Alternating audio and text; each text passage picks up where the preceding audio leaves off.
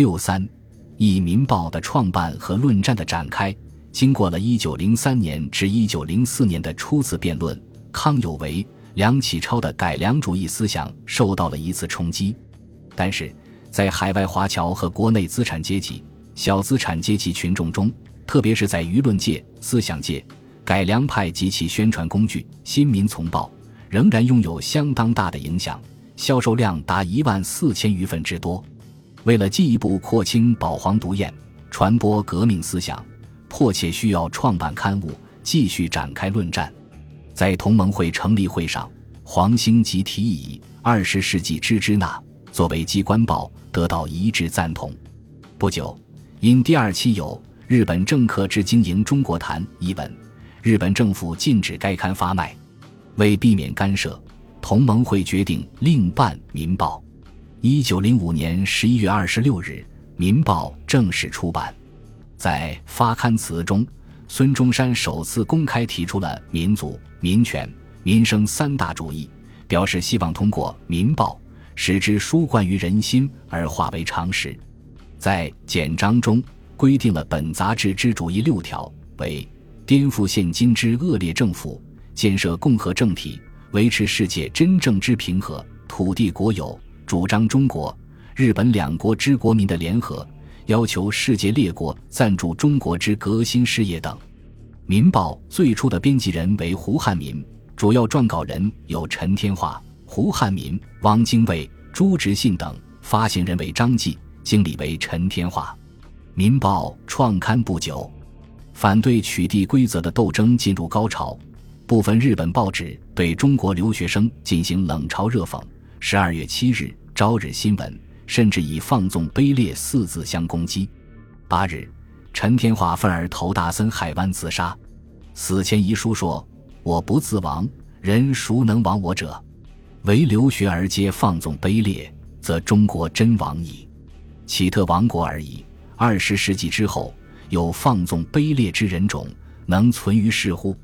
鄙人心痛此言，与我同胞时时勿忘此语，立除此四字。”而作此四字之反面，坚忍奉公，力学爱国，恐同胞之不见听而或忘之，故以身投东海为诸君之纪念。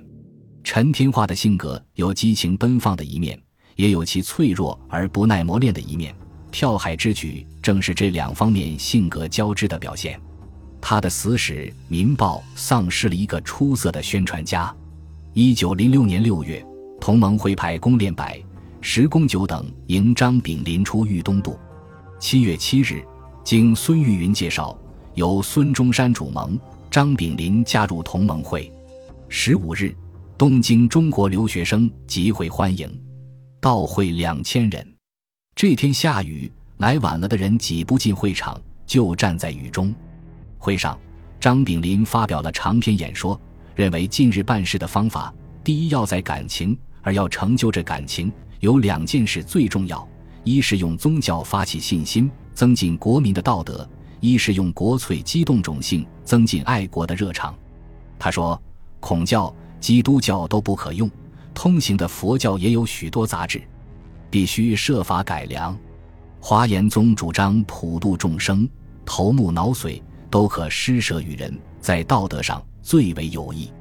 法相宗主张万法唯心。”一切有形的色相、无形的法尘，总是幻见幻象，并非实在真有。这在哲学上今日也最相宜。要有这种信仰，才得勇猛无畏、众志成城，方可干得事来。他又说，提倡国粹，不是要人尊信孔教，只是要人爱惜我们汉种的历史。一是语言文字，二是典章制度，三是人物事迹。中国人晓得了这三项，那爱国爱种的心。必定风发泉涌而不可恶意。张炳麟是在佛教哲学和中国传统文化方面都有精深研究的思想家，他力图从这两者中找寻为资产阶级民主革命服务的精神武器，但是他们毕竟都太陈旧了。佛教的主观唯心主义造就不出勇猛无畏的革命军。而那种对汉中历史的笼统推崇，也容易流为对封建主义的鼓吹。自第七号起，《民报》由张炳麟主编，上述观点即成为他的编辑思想，也部分的影响了革命派的文化宣传活动。当时，国学讲习会、国学振启社一类组织纷纷建立，讲国学成为一种时髦。此后，张炳麟一方面发表一系列原本经史、渊雅古朴的排满文章，在士大夫阶层中发生了很大影响，同时也发表不少阐扬佛学之作。被人讥为不做民生而做佛生，《民报》一创刊就受到广大读者欢迎。至第四号，即销行至万份；至第七号，又销行至一万七千份。它被以各种巧妙而隐蔽的形式运向国内，散发各地。不少号一版、再版、三版仍然不能满足要求，第一号发行六版，第二、三号各发行四版。得到一本的人如获拱璧。一九零六年十二月二日，《民报》在东京召开周年纪念会，盛况空前，会场内外水泄不通。宋教仁和宫崎银藏因为晚到，是从窗口爬进去的。宋教仁挤到主席台时，连鞋子都丢了。会议由黄兴主席，张炳麟读祝词，孙中山、张炳麟、日人池亨吉、北一辉、宣野长之。宫崎银藏等先后演说，会议一直在如雷的掌声、欢呼声、万岁声中进行。期间，有人提议捐助《民报》经费，一时投钱者、书名于册者不知若干人。会后散发《民报》临时增刊、天讨、赠书券，共发出五千枚。这次会议反映出《民报》的巨大影响。也反映出东京中国留学生日益革命化的趋向。一九零七年三月，胡汉民、汪精卫随孙中山离日，《民报》主要撰稿人改为刘师培、黄侃、汪东、陈去病等。同年十二月，张炳麟因和孙中山的矛盾日益加深，以脑病为理由辞职。第十九号由张继编辑。一九零八年一月。张吉因参加日本无政府主义者的金耀讲演会，被日警追捕，辗转逃往法国。自第二十号改由陶成章编辑。陶对理论不感兴趣，声明专以历史事实为根据，以发挥民族主义，其余激动感情不入空墨。至第二十三号，在归张炳麟编辑，以汤增弼为副。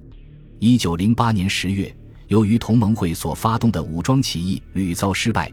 汤增弼转而鼓吹暗杀，在《民报》第二十四号上发表《革命之心理》一文，赞扬虚无党，欲以陈氏居旅化而为前途暗刺，并以组合立盟转而为尽情孤往，是指日本政府有反动的桂太郎阻隔，加紧镇压日本革命党人和无政府主义者。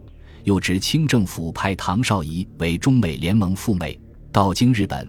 章太炎在《民报》。发表清美同盟之利病予以抨击，于是唐绍仪便唆使驻日公使出面交涉，要求封禁《民报》。同月十九日，日本政府以发表革命之心理、激扬暗杀为理由，下令禁止第二十四号《民报》发行。二十日，张炳麟向警署提出诘问。次日，致书日本内务大臣平田东柱，退还命令书。二十三日、二十六日，又连续致书平田东柱，指责日本政府的错误政策，声称本编辑人兼发行人宁为玉碎，不为瓦全，封禁驱逐，唯命是听。在宫崎银藏等支持下，黄兴、张炳麟、宋教仁等延聘律师向日本法庭提出诉讼。十一月二十二日开庭时，东京地方裁判厅门前集中了约两千名激动的中国留学生。人声骚乱，事甚汹汹，迫使法庭悬排延期。二十六日第二次开庭时，张炳麟以雄辩家的气概驳斥了日方所加的罪名。他说：“我买手枪，我需刺客，或可谓扰乱治安。一笔一墨，几句文字，如何扰乱？”又说：“我言革命，我即中国之命，非革贵国之命。我之文字，即鼓动人。”即善惑人，山惑中国人，非山惑日本人；鼓动中国人，非鼓动日本人。与贵国之秩序何与？与贵国之治安何与？博得日方哑口无言，竟悍然宣布禁止出版。其后，黄兴等决定将《民报》设迁往美国，主张中美两国之国民联合，因故未果。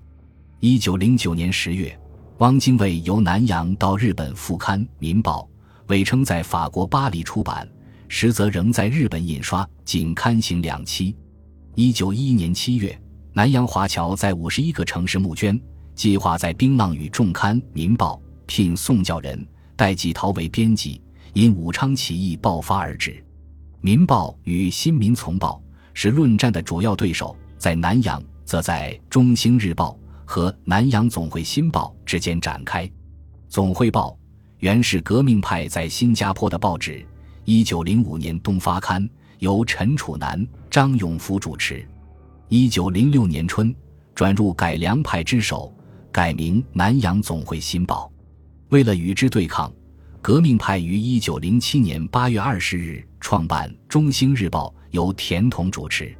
这一时期，清政府预备立宪的锣鼓已经敲响，潦倒在海外的改良派感到了希望，国内新出现的立宪派更加兴致冲冲，于是海内外呼应。共同掀起国会请愿运动。一九零八年六月，《总会新报》发表“立宪为今日救国之唯一手段”一文，以向清政府要求召开国会为最高目的。同月，田同向《总会新报》发出进行文战的通知，黄兴、胡汉民、汪精卫等纷纷赶来参加。改良派则从美洲请来了其地位仅次于康梁的徐勤。双方展开了又一次激烈的论战，这次论战内容的许多部分和东京相同，不同点是，关于民生主义的争辩沉寂了，而国会立宪则成为引人注意的新论题。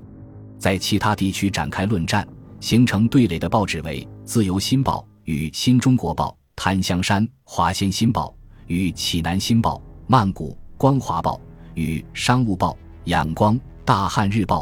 与《日新报》、温哥华、美洲少年报与《世界报》、旧金山上述地区论战的激烈程度也不亚于东京和南洋。